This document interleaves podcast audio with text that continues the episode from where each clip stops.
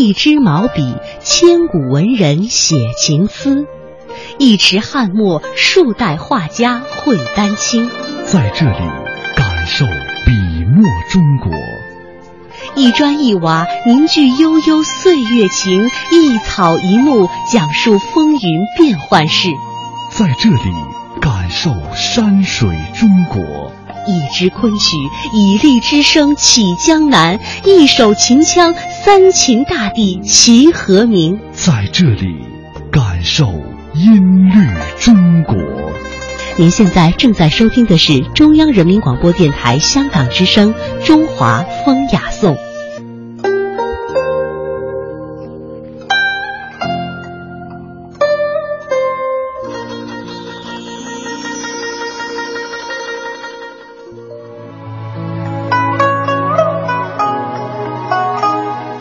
品中华文化精髓，颂华夏历代风雅。大家好，我是谢哲，这里是中央人民广播电台香港之声数码广播三十二台的中华风雅颂。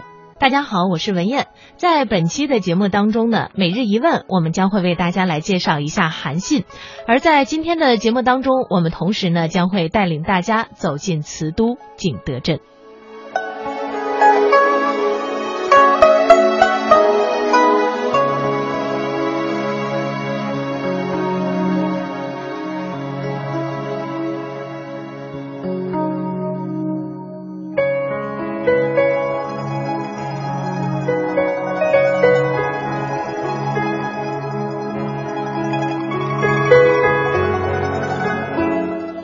韩信大家都知道，而且呢，中国关于韩信的成语故事也非常的多。那究竟韩信是何人呢？韩信是西汉的开国功臣，中国历史上杰出的军事家，他与萧何、张良并列为汉初三杰。早年家贫，常从人计时，秦末参加反秦斗争，投奔项羽，后经夏侯婴的推荐，拜至利都尉，未得到重用。萧何向刘邦保举韩信，于是呢，刘邦拜韩信为大将军。韩信对刘邦分析了楚汉双方的形势，举兵东向，三秦可以夺取。刘邦采纳了这一建议，立刻做了部署，很快就占取了关中地区。在楚汉战争当中，韩信发挥了卓越的军事才能，平定了魏国，又背水一战击败了代赵。之后呢，他又北上降服了燕国。汉四年，韩信被拜为相国，率兵击齐，攻下临淄，并在渭水全歼龙且所率领援齐的二十万楚军。于是刘邦遣张良立韩信为齐王。第二年的十月，又命韩信会师垓下，围歼楚军，迫使项羽自刎。朝建立之后，解除兵权，呃，这个韩信呢被封为楚王，被人告发谋反之后，贬为淮阴侯。后来吕后与相国萧何合谋，借口韩信谋反，将其骗入长乐宫中，斩于中室，呃，夷其三族。韩信是中国军事思想谋战派的代表人物，被萧何誉为国士无双。刘邦评价他是战必胜，攻必取，无不如韩信。韩信是中国军事思想谋战派的代表人物，也被后人呢奉为兵仙或者是战神。作为统帅，他率军出陈仓，定三秦，秦魏破代，灭赵，降燕，伐齐，直至垓下，全歼楚军，没有一处是败绩，天下没有人敢与之相争。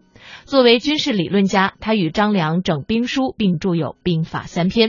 那在历史上关于韩信的成语特别多，这是为什么呢？我们也来听一下著名作家、文化学者梅毅的讲述。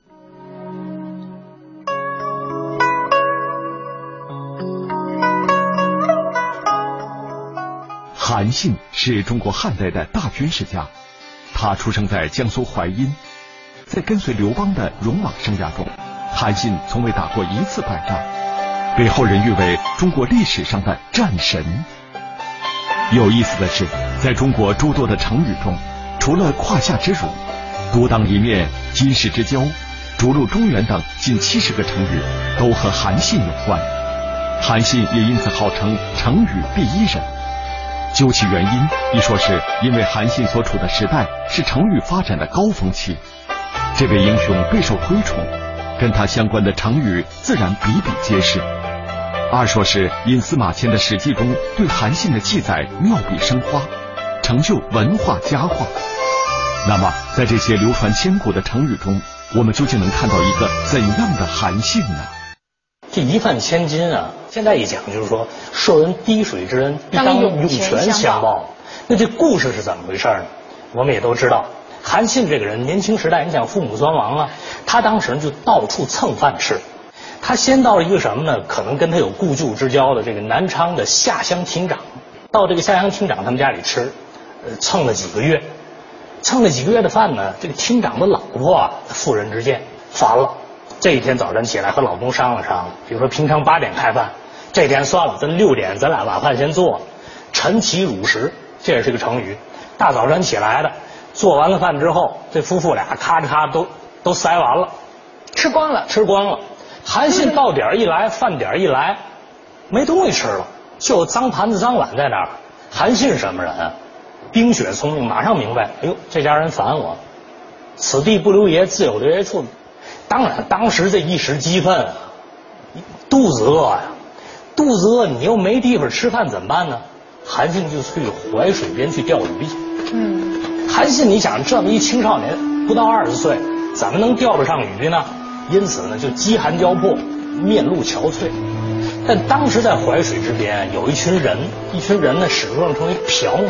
嗯，他就是漂洗这个丝絮、棉絮这样的一群啊劳动妇女。等于是非常贫穷的这样的妇女，其中一个朴母啊，就出于怜悯，就把饭自己的饭让给他吃。这个韩信当时呢，你想这个人年少孤傲，也没说话，嘁哧咔嚓就把这饭吃完了。就这样这种情景呢，维持了几十天，这阵韩信才说话，鼓起勇气，就对给他吃饭的朴母说：“等日后我富贵了，我一定要重重报答你。”朴母怎么说？没想到朴母怒了，怎么说呢？大丈夫不能自食，吾哀王孙而进食，岂望报乎？你说你这么一大老爷们儿，你自己都养活不了自己，我就看你是个王孙落魄公子，我才给你饭吃，我哪里想到你日后会报答我这样的事情？嗯，因此韩信就非常惭愧，但日后他富贵了，当了楚王，马上把这位朴母就叫过来了，赐予千金，一千两黄金啊！嗯，这还没算完。